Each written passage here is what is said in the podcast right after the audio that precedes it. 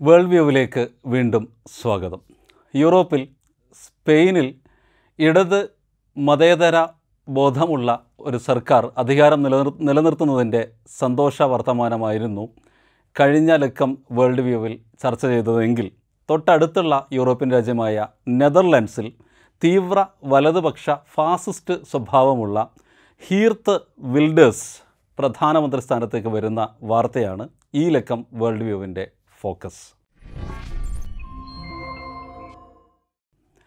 ഈ രണ്ടായിരത്തി ഇരുപത്തി മൂന്ന് നവംബർ ഇരുപത്തിരണ്ടിന് നടന്ന തിരഞ്ഞെടുപ്പിൽ ഹീത്ത് ബിൽഡേഴ്സിന്റെ പാർട്ടി ഫോർ ഫ്രീഡം അല്ലെങ്കിൽ പി വി വി എന്ന തീവ്ര വലത് കക്ഷി അവിടെ അധികാരത്തിന്റെ സോപാനത്തിലേക്ക് കാലെടുത്ത് വച്ചിരിക്കുകയാണ്. നെതർലാൻഡ്സ് നോർത്ത് വെസ്റ്റിലുള്ള ഒരു യൂറോപ്യൻ രാജ്യമാണ്. താഴ്ന്ന പ്രദേശങ്ങൾ എന്നാണ് നെതർലാൻഡ്സ് എന്ന ആ വാക്കിന്റെ അല്ലെങ്കിൽ പേരിന്റെ അർത്ഥം.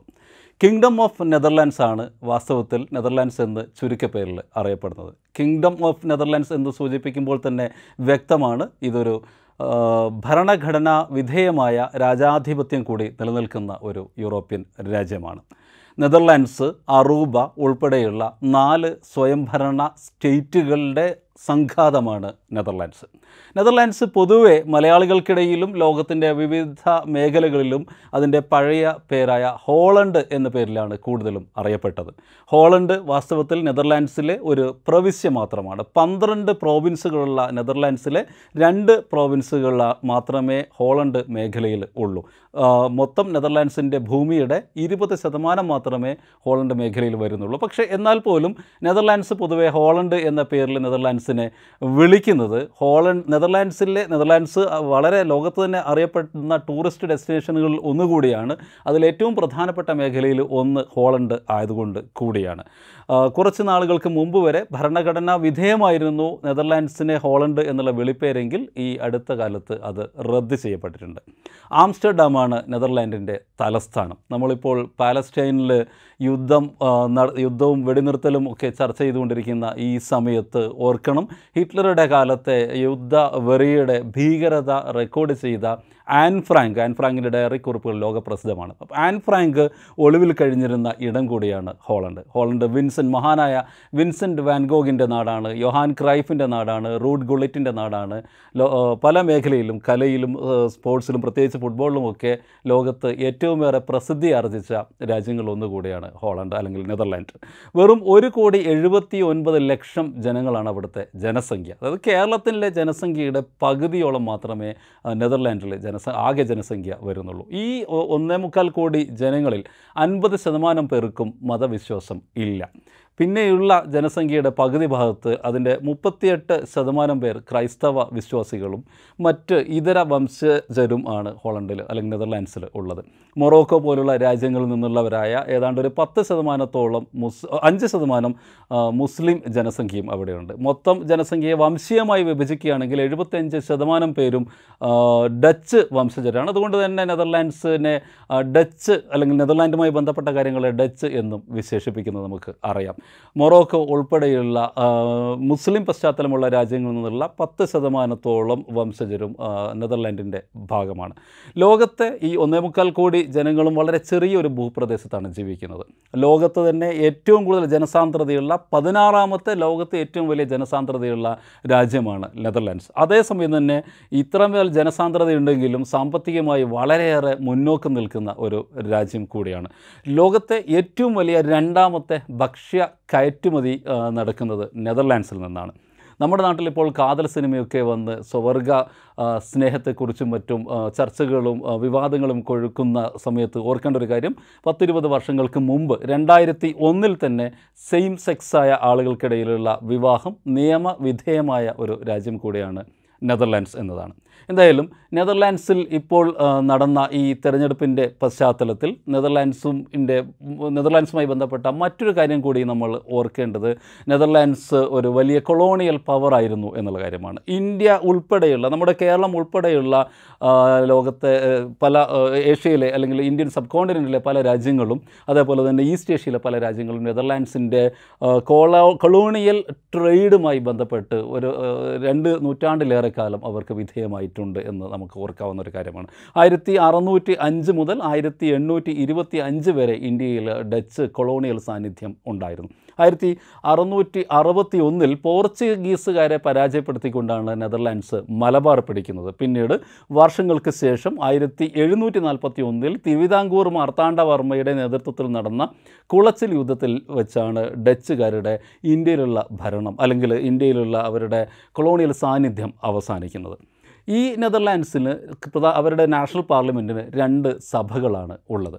അതിലെ ഏറ്റവും പ്രധാനപ്പെട്ട സഭ ഹൗസ് ഓഫ് റെപ്രസെന്റേറ്റീവ്സ് ഈ ഹൗസ് ഓഫ് റെപ്രസെന്റേറ്റീവ്സിലേക്കാണ് ഈ കഴിഞ്ഞ ദിവസം അല്ലെങ്കിൽ നവംബർ ഇരുപത്തിരണ്ടിന് ഇലക്ഷൻ നടന്നത്. ആകെ നൂറ്റി അൻപത് സീറ്റുകളാണ് അവരുടെ നാഷണൽ പാർലമെന്റായ ഹൗസ് ഓഫ് റെപ്രസെന്റേറ്റീവിൽ ഉള്ളത്. ഈ നൂറ്റമ്പത് സീറ്റുകളിലേക്ക് എഴുപത്തിയാറ് സീറ്റ് ലഭിക്കുന്ന പാർട്ടിക്ക് അല്ലെങ്കിൽ സഖ്യത്തിന് രാജ്യം ഭരിക്കാനാകുമെന്ന് വ്യക്തമാണല്ലോ.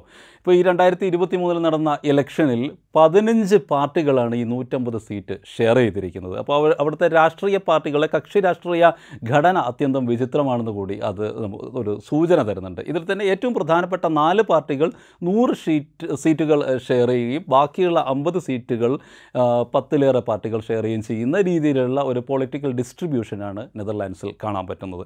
ഇപ്പോൾ നടന്ന ഇലക്ഷന്റെ ഫലത്തെക്കുറിച്ച് ലോകമാധ്യമങ്ങൾ വിലയിരുത്തുന്നത് രണ്ടാം ലോക മഹായുദ്ധത്തിന് ശേഷമുണ്ടായ ഏറ്റവും വലിയ ഡച്ച് പൊളിറ്റിക്കൽ അപ്സെറ്റുകൾ ഒന്നാണ് ഇത്തവണ നടന്ന ഇലക്ഷനും അതിന്റെ റിസൾട്ടും. ഈ റിസൾട്ടിൽ പ്രത്യേകിച്ച് നേരത്തെ സൂചിപ്പിച്ചതുപോലെ വിൽഡേഴ്സിന് ഭൂരിപക്ഷം ലഭിക്കുന്നത്.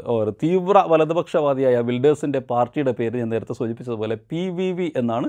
പി വി വിക്കാണ് ഈ ഇലക്ഷനിൽ ഏറ്റവും കൂടുതൽ സീറ്റ് നേടാൻ സാധിച്ചിട്ടുള്ളത്. ആകെയുള്ള നൂറ്റമ്പത് സീറ്റിൽ മുപ്പത്തി ഏഴ് സീറ്റുകളാണ് അവർക്ക് ലഭിച്ചത്. അതായത് അവർക്ക് ഭൂരിപക്ഷം എഴുപത്തിയാറ് സീറ്റുകൾ ഉണ്ടെങ്കിൽ മാത്രമേ രാജ്യം ഭരിക്കാനുള്ള ഭൂരിപക്ഷം കരഗതമാകുകയുള്ളൂ. അതിനടുത്ത് അവരെത്തിയിട്ടില്ല എങ്കിൽ പോലും ഏറ്റവും വലിയ ഒറ്റക്കക്ഷി ഇരുപത്തിനാല് ശതമാനം വോട്ടും കൂടി നേടിക്കൊണ്ട് പി ബി വി ഏറ്റവും വലിയ ഒറ്റക്കക്ഷിയായി മാറുകയാണ് ഉണ്ടായത്. ഇടത് സ്വഭാവം കാണിക്കുന്ന G L P V D A എന്ന ഒരു പാർട്ടി തൊട്ട് പുറകിൽ തന്നെ പി വിയുടെ തൊട്ട് പുറകിൽ തന്നെ ഇരുപത്തഞ്ച് സീറ്റുകളുമായി പതിനഞ്ച് ശതമാനം വോട്ടുകളുമായി രണ്ടാമത് എത്തിയിട്ടുണ്ട്. V V D V V D എന്ന പാർട്ടിയാണ് അവിടെ ഭരിച്ചുകൊണ്ടിരിക്കുന്നത്. നിലവിൽ അവിടെ ആ രാജ്യം ഭരിക്കുന്നത്. വി വി ഡിക്ക് മൂന്നാം സ്ഥാനത്താണ് ഇലക്ഷനിൽ എത്താൻ കഴിഞ്ഞത്. പതിനഞ്ച് ശതമാനം വോട്ടുകളാണ് അവർ നേടിയത്. ഇരുപത്തിനാല് സീറ്റുകളാണ് വി വി ഡിക്ക് ലഭിച്ചത്. വി വി ഡിയുടെ അധ്യക്ഷൻ കൂടിയായ മാർക്ക് റൂട്ടാണ് രണ്ടായിരത്തി പത്ത് മുതൽ നെതർലാൻഡ്സിന്റെ പ്രധാനമന്ത്രി. അല്ലെങ്കിൽ മറ്റൊരു അർത്ഥത്തിൽ പറയുകയാണെങ്കിൽ രണ്ടായിരത്തി പത്തിന് ശേഷമുള്ള ഒരുപാട് വർഷങ്ങൾക്ക് ശേഷമാണ് നെതർലാൻഡ്സിൽ ഒരു ഭരണമാറ്റം ഉണ്ടാകുന്നത് ഒരു സെൻട്രൽ റൈറ്റ് വിങ് പാർട്ടിയിൽ നിന്ന് ഒരു തീവ്ര റൈറ്റ് വിങ് പാർട്ടിയിലേക്കുള്ള ഒരു മാറ്റം അവിടെ സംഭവിക്കുന്നത് ഈ നീണ്ട ഒരു കാലത്തെ ഇടവേളയ്ക്ക് ശേഷമാണ്. രണ്ടായിരത്തി ഇരുപത്തി അഞ്ചിലായിരുന്നു ശരിക്കും നെതർലാൻഡ്സിൽ ഇലക്ഷൻ നടക്കേണ്ടിയിരുന്നത്. പക്ഷേ ഈ വർഷം ജൂലൈയോടുകൂടി അവിടെയുള്ള നിലവിലുള്ള ബി വി ഡിയുടെ കൂട്ടുകക്ഷി മന്ത്രിസഭ തകർന്നു വീണത് കാരണമാണ് രണ്ട് വർഷം നേരത്തെ ഈ ഇലക്ഷൻ നടക്കാനിടയായ സാഹചര്യം. അതിന് കാരണം നിലവിലുള്ള ഗവൺമെന്റിന്റെ ഇമിഗ്രേഷൻ പോളിസിയുമായി ബന്ധപ്പെട്ട് ആ കോയലേഷനിലുണ്ടായ ഭരണസഖ്യത്തിലുണ്ടായ തർക്കങ്ങളാണ്. ഫാമിലി റീയൂണിഫിക്കേഷൻ എന്നൊരു ക്ലോസ് അവരുടെ കുടിയേറ്റ നയസമീപന നയ രേഖയിൽ നിലവിലുണ്ടായിരുന്ന ഗവൺമെന്റ് മുന്നോട്ട് വെച്ചു. നമുക്കറിയാം ഫാമിലി റീയൂണിഫിക്കേഷൻ എന്ന് പറയുമ്പോൾ സൂചിപ്പിക്കുന്നത് പല ദേശങ്ങളിൽ നിന്ന് അവിടേക്ക് കുടിയേറിയ ആളുകളുടെ ബന്ധത്തിൽപ്പെട്ട മറ്റുള്ളവർക്ക് അവരുടെ കുടുംബത്തിൽപ്പെട്ട മറ്റുള്ളവർക്ക് കൂടി ഈ നാട്ടിലേക്ക് പ്രവേശനം കൊടുക്കുക എന്ന കുറേ കൂടി വിശാലമായ തുറന്ന ഒരു മനോഭാവം അല്ലെങ്കിൽ ഒരു മനസ്ഥിതി സൂക്ഷിക്കുന്നതിനാണ് കുടിയേറ്റവുമായി ബന്ധപ്പെട്ട നയസമീപനങ്ങളിൽ ഫാമിലി റീയൂണിഫിക്കേഷൻ ക്ലോസ് ആഡ് ചെയ്യുന്നത്. അപ്പോൾ നിലവിലുണ്ടായിരുന്ന പ്രധാനമന്ത്രിക്ക് കടുത്ത സമ്മർദ്ദം അനുഭവപ്പെട്ടതിനെ തുടർന്ന് അവർ അത് പിൻവലിക്കാൻ ശ്രമിച്ചപ്പോൾ Christian union D sixty six തുടങ്ങിയ ഭരണകക്ഷി പാർട്ടികൾ അതിനെ എതിർ നിൽക്കുകയും അങ്ങനെ ആ ഒരു ഡിസ്പ്യൂട്ട് ഒടുവിൽ ഭരണത്തിന്റെ തന്നെ തകർച്ചയിലേക്ക് നയിക്കുകയും ചെയ്തു. ഈ ഈ ഇലക്ഷനിൽ ഇപ്പോൾ നേരത്തെ സൂചിപ്പിച്ച ഈ ഇലക്ഷനിൽ ഇപ്പോൾ ജയിച്ചു നിൽക്കുന്ന അല്ലെങ്കിൽ അവിടെ പ്രധാനമന്ത്രി പദത്തിൽ എത്തും എന്ന് കരുതപ്പെടുന്ന ഹീർത്ത് വിൽഡേഴ്സ് അദ്ദേഹം ഇപ്പോൾ അവിടെ ഭരിക്കുന്ന പി ബി വി പാർട്ടിയിൽ തന്നെയായിരുന്നു നേരത്തെ പ്രവർത്തിച്ചിരുന്നത്. രണ്ടായിരത്തി ആറിലാണ് ഹീർത്ത് വിൽഡേഴ്സ് ഈ പി വി വിയിൽ നിന്ന് പുറത്തേക്ക് വരുന്നത്. തീവ്ര വലതുപക്ഷ തീവ്ര ദേശീയ വാദം ഉം മുന്നോട്ട് വെക്കുന്ന തീവ്ര വലതുപക്ഷവാദം മുന്നോട്ട് വെക്കുന്ന കടുത്ത ഇസ്ലാം വിരുദ്ധത കൊണ്ട് ശ്രദ്ധിക്കപ്പെടുന്ന കടുത്ത യൂറോ സ്കെപ്റ്റിസിസം മുന്നോട്ട് വെക്കുന്ന ഒരു നേതാവാണ് ഹീത്ത് വിൽഡസ്. യൂറോ സ്കെപ്റ്റിസിസം എന്നുകൊണ്ട് സൂചിപ്പിക്കുന്നത് യൂറോപ്യൻ യൂണിയൻ എന്ന ആ ഒരു ഐക്യഭാവത്തിന് എതിരായി നെതർലാൻഡ്സ് സ്വന്തം രാജ്യമായി അവരുടെ തീവ്ര ദേശീയത മുന്നോട്ട് വെച്ചുകൊണ്ട് അതൊരു സ്വന്തം രാജ്യമായി നിലനിൽക്കണം എന്നുള്ള വാദഗതിയാണ് യൂറോ സ്കെപ്റ്റിസിസം അപ്പോൾ യൂറോ സ്കെപ്റ്റിസിസവും അതേപോലെ തന്നെ കടുത്ത ഇസ്ലാമിക വിരുദ്ധതയും അല്ലെങ്കിൽ ഇസ്ലാം മതത്തോടുള്ള കടുത്ത വിദ്വേഷാധിഷ്ഠിതമായ വിരോധവുമാണ് ഹീത്ത് വിർദേസിന്റെ ഏറ്റവും വലിയ ആയുധങ്ങൾ. അദ്ദേഹം ഒരു റോമൻ കാത്തലിക്കായാണ് ജനിച്ചതും വളർന്നതും എന്നാൽ. എന്നാൽ കൗമാരം പ്രായം പിന്നിടുന്നതോടുകൂടി ഹീർത്ത് ബിൽഡേഴ്സ് തന്റെ ചർച്ചുമായുള്ള എല്ലാ ബന്ധങ്ങളും ഉപേക്ഷിക്കുകയും തുടർന്ന് അദ്ദേഹം ഇസ്രായേലിലേക്ക് ഒരു രാഷ്ട്രീയ തീർത്ഥയാത്ര നടത്തുകയും ചെയ്തിരുന്നു. അദ്ദേഹത്തിന്റെ രാഷ്ട്രീയ വീക്ഷണങ്ങൾ രൂപപ്പെടുന്നതും പരിണാമം സംഭവിക്കുന്നതും ഈ ഇസ്രായേൽ യാത്രയെ തുടർന്നാണ്. തുടർന്ന് അദ്ദേഹം people's party of freedom and democracy എന്ന ഫുൾ നെയിമിലുള്ള ഇപ്പോൾ അവിടെ ഭരിക്കുന്ന ഈ വി വി ഡി പാർട്ടിയിൽ നിന്ന് പുറത്തേക്ക് ഇറങ്ങി വരികയും വി വി പ്രത്യേകിച്ചും തുർക്കിയുടെ യൂറോപ്യൻ യൂണിയനിലേക്കുള്ള പ്രവേശനവുമായി ബന്ധപ്പെട്ട് പാർട്ടിയുമായി തർക്ക കടുത്ത അഭിപ്രായ വ്യത്യാസങ്ങളിലെത്തുകയും ഒടുവിൽ രണ്ടായിരത്തി ആറിൽ സ്വന്തം പാർട്ടിയായ ഇപ്പോൾ അധികാരത്തിലേക്ക് കടക്കും എന്ന് പ്രതീക്ഷിക്കപ്പെടുന്ന സ്വന്തം പാർട്ടിയായ പാർട്ടി ഫോർ ഫ്രീഡം അല്ലെങ്കിൽ പി വി വി എന്ന പാർട്ടി സ്ഥാപിക്കുകയും ചെയ്തു. ഭീകരമായ ആന്റി മുസ്ലിം സ്റ്റാൻഡാണ് തുടർന്നുള്ള വർഷങ്ങളിൽ ഹിത്ത് വെർഡേഴ്സ് മുന്നോട്ട് വെച്ചത്. ഇസ്ലാമൈസേഷൻ ഓഫ് ദി നെതർലാൻഡ്സ് എന്നൊരു പ്രക്രിയ നടക്കുന്നുണ്ടെന്നും അത് അവസാനിപ്പിക്കണമെന്നുമുള്ള ക്യാമ്പയിനായിരുന്നു അദ്ദേഹം ആദ്യം മുന്നോട്ട് വെച്ചത്. അഞ്ച് ശതമാനം മുസ്ലിങ്ങൾ മാത്രമുള്ള ഒരു രാജ്യത്തെയാണ് ഈ രാജ്യം ഇസ്ലാമിക രാജ്യമായി മാറാൻ പോവുകയാണ് എന്ന ഒരു വിദണ്ഡവാദം മുന്നിൽ വെച്ചുകൊണ്ട് തന്റെ രാജ്യത്തുള്ള തീവ്ര ദേശീയത തീവ്ര വംശീയത രൂപപ്പെടുത്തിയെടുക്കാൻ ഹീത്ത് ബ്രിഡേഴ്സ് ശ്രമിച്ചത്. അദ്ദേഹം മുസ്ലിങ്ങളുടെ വിശുദ്ധ ഗ്രന്ഥമായ ഖുർആാനെ പരിശുദ്ധ ഖുർആാനെ അദ്ദേഹം താരതമ്യം ചെയ്തത് അഡോൾഫ് ഹിറ്റ്ലറിന്റെ ആത്മകഥയായ മെയിൻ കാംഫുമായിരുന്നു ഖുർആാനിൽ നിന്നുള്ള പല അധ്യായങ്ങളുടെയും ഔട്ട് ഓഫ് പ്ലേസ് ആയ ഉദ്ധരണികളിലൂടെ അദ്ദേഹത്തിന്റെ പിൽക്കാലത്ത് വന്ന ഒരു ഡോക്യുമെന്ററിയിലും അന്ന് നടന്ന പല രീതിയിലുള്ള പ്രചരണങ്ങളിലും അല്ലെങ്കിൽ അദ്ദേഹം ഈ പുതിയ പാർട്ടി രൂപീകരിക്കുന്ന രണ്ടായിരത്തി ആറ് മുതലുള്ള കാലത്ത് അദ്ദേഹം നടത്തിയ പല പ്രചരണങ്ങളിലും ഈ തരത്തിലുള്ള ഖുറാന്റെ തെറ്റായ ഉദ്ധരണികളും ഖുറാന്റെ തെറ്റായ പ്രസന്റേഷനും റെപ്രസെന്റേഷനും കൂടിയാണ് വിൽഡേഴ്സ് തന്റെ ആശയം മുന്നോട്ട് വെക്കുന്നത്. മുസ്ലിം രാജ്യങ്ങളിൽ നിന്ന് യൂറോപ്പിലേക്ക് ഹോളണ്ട് ഉൾപ്പെടെയുള്ള രാജ്യങ്ങളിലേക്കുള്ള നെതർലാൻഡ്സ് ഉൾപ്പെടെയുള്ള രാജ്യങ്ങളിലേക്കുള്ള കുടിയേറ്റം അവസാനിപ്പിക്കണം. ഈ രാജ്യത്ത് പുതിയ പള്ളികളുടെ ഏഹ് നിർമ്മാണം ഒരു തരത്തിലും അനുവദിക്കരുത് തുടങ്ങിയ മുദ്രാവാക്യങ്ങളുമായും അദ്ദേഹം ക്യാമ്പയിനുമായി മുന്നോട്ട് പോവുകയുണ്ടായി രണ്ട് വർഷങ്ങൾക്ക് ശേഷം രണ്ടായിരത്തി എട്ടിൽ ഇസ്രായേലിൽ നടന്ന ഫേസിക് ഫേസിംഗ് ജിഹാദ് എന്ന് പറയുന്ന ഒരു കോൺഫറൻസിൽ ഹിത് വിൽഡേഴ്സ് പങ്കെടുക്കുകയുണ്ടായി. ജിഹാദിന്റെ അപകടങ്ങൾ എന്തൊക്കെയാണ്? ഇതായിരുന്നു ഈ കോൺഫറൻസിന്റെ പ്രധാന ചർച്ചാ വിഷയം. അതിൽ അദ്ദേഹം ഒരു പ്രഭാഷകൻ കൂടിയായിരുന്നു. അപ്പോൾ ആ തുടർന്ന് അദ്ദേഹം മുന്നോട്ട് വെച്ച മറ്റൊരു വാദം ഡച്ച് നഗരങ്ങളിൽ ന്യൂനപക്ഷങ്ങൾ പ്രത്യേകിച്ച് മുസ്ലിം വംശജർ സ്ട്രീറ്റ് ടെറർ അല്ലെങ്കിൽ തെരുവ് ഭീകരത തന്നെ നടത്തുന്നുവെന്നും അതിനെതിരെ വളരെ കർക്കശമായ സമീപനം സ്വീകരിക്കണമെന്നുമുള്ളൊരു വാദമായിരുന്നു അദ്ദേഹം അന്ന് മുന്നോട്ട് വെച്ചത്. തൊട്ടടുത്ത മാസങ്ങൾക്ക് ശേഷം രണ്ടായിരത്തി എട്ടിൽ ഫിത്ന എന്ന പേരിൽ അദ്ദേഹം ഒരു ഡോക്യുമെന്ററി ഫിലിം കൂടി ചെയ്യുകയുണ്ടായി. അദ്ദേഹം രചിക്ക രചനയും സംവിധാനവും ഒക്കെ നിർവഹിച്ച സിനിമയാണ് ഫിത്ന. ഖുർആാന്റെ വചനങ്ങൾ വീണ്ടും ഔട്ട് ഓഫ് കോണ്ടക്സ്റ്റായി ഉദ് ഉദ്ധരിച്ചുകൊണ്ട് ഇസ്ലാം എന്ന് പറയുന്നത് അങ്ങേയറ്റം ഭീകരമായ ഒരു മതമാണ്. അത് കടുത്ത സ്ത്രീവിരുദ്ധമായ മതമാണ്. അവിശ്വാസികൾക്കെതിരെ ഏറ്റവും അസഹിഷ്ണുതാപൂർണമായ സമീപനം സ്വീകരിക്കുന്ന ഒരു മതമാണ്. ഹോമോസെക്ഷുകൾക്കെതിരായി ഹോമോസെക്ഷുവലുകൾക്കെതിരായി കടുത്ത അക്രമം ആ, അഴിച്ചുവിടുന്ന ഒരു മതമാണ്. ഈ രീതിയിലുള്ള പ്രചരണങ്ങളായിരുന്നു ഹെയ്ത്ത് ബിൽഡേഴ്സ് ഈ ഡോക്യുമെന്ററിയിൽ ഫിത്ന എന്ന ഡോക്യുമെന്ററിയിൽ മുന്നോട്ട് വെച്ചത്. തീർച്ചയായും അദ്ദേഹത്തിന് ഈ ഡോക്യുമെന്ററിയുടെ പേരിൽ ഹോളണ്ടിനകത്തും പുറത്തും കടുത്ത വിമർശനം നേരിടേണ്ടി വരികയും ചെയ്തു.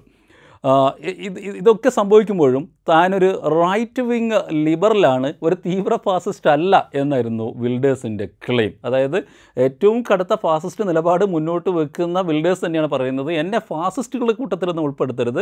ഞാനൊരു റൈറ്റ് വിങ് ലിബറലാണ് റൈറ്റ് വിങ് ലിബറൽ എന്ന ഈ വിരുദ്ധമായ രണ്ട് ആശയഗതികളുടെ ഒരു കോയിനേജിൽ തന്നെയുള്ള കൗതുകവും ആ കൂട്ടത്തിൽ ശ്രദ്ധിക്കാവുന്നതാണ്. എന്തായാലും അദ്ദേഹത്തിന് പിന്നെ നമ്മൾ കാണുന്നത് ലോകത്തെ ഏറ്റവും തീവ്ര വലതുപക്ഷ സ്വഭാവമുള്ള യൂറോപ്യൻ രാജ്യങ്ങളിലെ നേതാക്കന്മാരിൽ ഉൾപ്പെട്ട ഫ്രാൻസിന്റെ ലീപെൻ അതേപോലെ ഇറ്റലിയിലെ നാഷണൽ റാലി പാർട്ടി അത് ഓസ്ട്രിയയുടെ ലഗനോട്ട് എന്ന് പറയുന്ന പാർട്ടി ബെൽജിയത്തിന്റെ ഫ്രീഡം പാർട്ടി തുടങ്ങിയ യൂറോപ്പിലുള്ള പല തീവ്ര വലതുപക്ഷ സ്വഭാവം പുലർത്തുന്ന പാർട്ടികളുമായും അവരുടെ നേതാക്കന്മാരുമായാണ് വിൽഡേഴ്സിനെ പിന്നീട് ലോകരാഷ്ട്രീയത്തിൽ ശ്രദ്ധിക്കപ്പെടുന്നത്. വിൽഡേഴ്സിന്റെ ഈ കടുത്ത വംശീയതാപരമായ വാദങ്ങൾക്ക് രണ്ട് തവണ അദ്ദേഹത്തിന് നിയമ നടപടി നേരിടേണ്ടി വന്നിട്ടുണ്ട്. ക്രിമിനലായി വളരെ ക്രിമിനൽ സ്വഭാവം പുലർത്തുന്ന രീതിയിലുള്ള വംശീയ അധിക്ഷേപത്തിനും വിദ്വേഷ പ്രചരണത്തിനും വിവേചനങ്ങൾക്കും ഒക്കെ ആണ് അദ്ദേഹം ചാർജ് ചെയ്യപ്പെട്ടത്. രണ്ടായിരത്തി പതിനാറിൽ അദ്ദേഹത്തെ കോടതി കുറ്റക്കാരനായി വിധിക്കുകയും ചെയ്തതാണ്. പക്ഷേ എന്നിരുന്നാൽ പോലും വിൽഡേഴ്സ് കുറ്റവിമുക്തനാക്കപ്പെട്ടില്ല എന്ന് ഔദ്യോഗികമായി എങ്കിൽ പോലും ഒരു നടപടിയും അദ്ദേഹത്തിന്റെ പേരിൽ സ്വീകരിക്കപ്പെട്ടതായും കണ്ടിട്ടില്ല. രണ്ടായിരത്തി ഒൻപതിൽ വളരെ പ്രസിദ്ധമായ ഒരു പ്രസ്താവന അദ്ദേഹം നടത്തുകയുണ്ടായി. Half of Holland loves me and half of Holland hates me there is no in between എന്നാണ് വിൽഡേഴ്സ് പറഞ്ഞത്. ഈ രാജ്യത്തെ ജനങ്ങളിൽ പകുതി പേർ എന്നെ അനുകൂലിക്കുന്നു എന്നെ സ്നേഹിക്കുന്നു. ഈ രാജ്യത്തെ ജനങ്ങളിൽ പകുതി പേർക്ക് എന്നോട് വെറുപ്പുമാണ്. ഒരു കറകളഞ്ഞ ഫാസിസ്റ്റ് ആണെങ്കിലും പകുതി പേർ തന്നെ വെറുക്കുന്നു എന്ന് സത്യസന്ധമായി പ്രസ്താവിക്കാനുള്ള ഒരു ആർജവം ഏതായാലും വിൽഡേഴ്സ് അന്ന് ആ പ്രസ്താവനയിൽ കാണിക്കുകയുണ്ടായി. അത് കഴിഞ്ഞ് ഇപ്പോൾ ഏതാ വർഷങ്ങൾക്ക് പിന്നിട്ടതോടുകൂടി ഈ വർഷം നടന്ന അല്ലെങ്കിൽ കഴിഞ്ഞ ദിവസം നടന്ന ഇലക്ഷനിൽ ഈ വിൽഡേഴ്സിന്റെ പാർട്ടിക്ക് പി വി പാർട്ടിക്ക് അവിടെ ഭൂരിപക്ഷം ലഭിക്കും എന്ന പ്രതീക്ഷയിലാണ്. നേരത്തെ സൂചിപ്പിച്ചതുപോലെ എഴുപത്തിയാറ് സീറ്റ് എന്ന ഭൂരിപക്ഷത്തിലേക്ക് എത്തണമെങ്കിൽ ഇനിയും ഒത്തിരി ദൂരം അവർക്ക് സഞ്ചരിക്കാനുണ്ട്. അപ്പോൾ അവിടുത്തെ ഇലക്ഷൻ പ്രോസസ്സ് എന്ന് പറയുന്നത് ഈ നേരത്തെ സൂചിപ്പിച്ച പോലെ പതിനഞ്ച് പാർട്ടികൾ നാഷണൽ പാർലമെന്റിൽ ആകെയുള്ള നൂറ്റമ്പത് സീറ്റും ഷെയർ ചെയ്യുന്ന വളരെ സങ്കീർണമായ ഒരു രാഷ്ട്രീയ ഘടനയുള്ള ഒരു രാജ്യം എന്നുള്ള നിലയ്ക്ക് തന്നെ ഇനി മാസങ്ങളോളം നീളുന്ന നെഗോസിയേഷൻസിന്റെ ഒരു ടേമാണ് അവിടെ ഇപ്പോൾ ആരംഭിച്ചിരിക്കുന്നത്. ഈ നെഗോസിയേഷൻസ് ഏത് രീതിയിൽ പൂർത്തീകരിക്കാൻ പറ്റും? ഏറ്റവും ചുരുങ്ങിയത് രണ്ടോ മൂന്നോ സെൻട്രൽ റൈറ്റ് ആയ പാർട്ടികളെ കൂടെ ചേർത്ത് നിർത്തിക്കൊണ്ട് മാത്രമേ ബിൽഡേഴ്സിന് ഈ ഗവൺമെന്റിന്റെ രൂപീകരണം സാധ്യമാവുകയുള്ളൂ. അപ്പോൾ അതിൽ അദ്ദേഹം എത്രത്തോളം വിജയിക്കും എന്നതിനെ ആശ്രയിച്ചാണ് അവിടെ ഒരു പൂർണമായ ഒരു ഫാസിസ്റ്റ് സ്വഭാവമുള്ള പാർട്ടി അല്ലെങ്കിൽ ഈ വിൽഡേഴ്സിന്റെ നേതൃത്വത്തിൽ അവിടെ നെതർലാൻഡ്സ് ഭരിക്കുമോ എന്ന് നമുക്ക് ഉറപ്പിച്ച് പറയാൻ പറ്റുന്നത്. ഏതായാലും അതിലേക്കുള്ള സൂചനകൾ ആരംഭിച്ചിട്ടുണ്ട്. ഇലക്ഷനിൽ ഒന്നാം സ്ഥാനത്ത് ഏറ്റവും വലിയ ഒറ്റക്കക്ഷി അവർക്ക് മാറാൻ സാധിച്ചു. അപ്പോൾ സ്വാഭാവികമായും ഇനി വരുന്ന ദിവസങ്ങളിലെ വരുന്ന മാസങ്ങളിലെ കുറേ കൂടി കൃത്യമായി പറഞ്ഞ പറഞ്ഞാൽ വരുന്ന കുറേ ആഴ്ചകളിൽ നീണ്ടു നിൽക്കുന്ന നടക്കാൻ പോകുന്ന നെഗോസിയേഷൻസ് ഒടുവിൽ വിൽഡേഴ്സിനെ തന്നെ അവിടെ അധികാരത്തിലേക്ക് എത്തിക്കും എന്നുള്ള സൂചനകളാണ് ഈ ഇലക്ഷൻ ഫലത്തിൽ വന്നിട്ടുള്ളത്. യൂറോപ്പിലാണെങ്കിലും ലോകത്തെവിടെയാണെങ്കിലും വംശീയതയിൽ അധിഷ്ഠിതമായ നിലപാടുകളിൽ നിന്നും കാഴ്ചപ്പാടുകളിൽ നിന്നും തുറന്ന ആകാശത്തേക്ക് മാനവികതയിലും തുല്യതയിലും അധിഷ്ഠിതമായ മനുഷ്യ സ്നേഹത്തിൽ അധിഷ്ഠിതമായ വിശാലമായ ലോകവീക്ഷണത്തിലേക്ക് ലോക ജനത ഉണരുന്ന നല്ല നാളുകൾ ഉണ്ടാകട്ടെ എന്ന് ആശംസിച്ചുകൊണ്ട് വേൾഡ് വ്യൂ ഈ ലക്കം അവസാനിപ്പിക്കുകയാണ്. Thank so much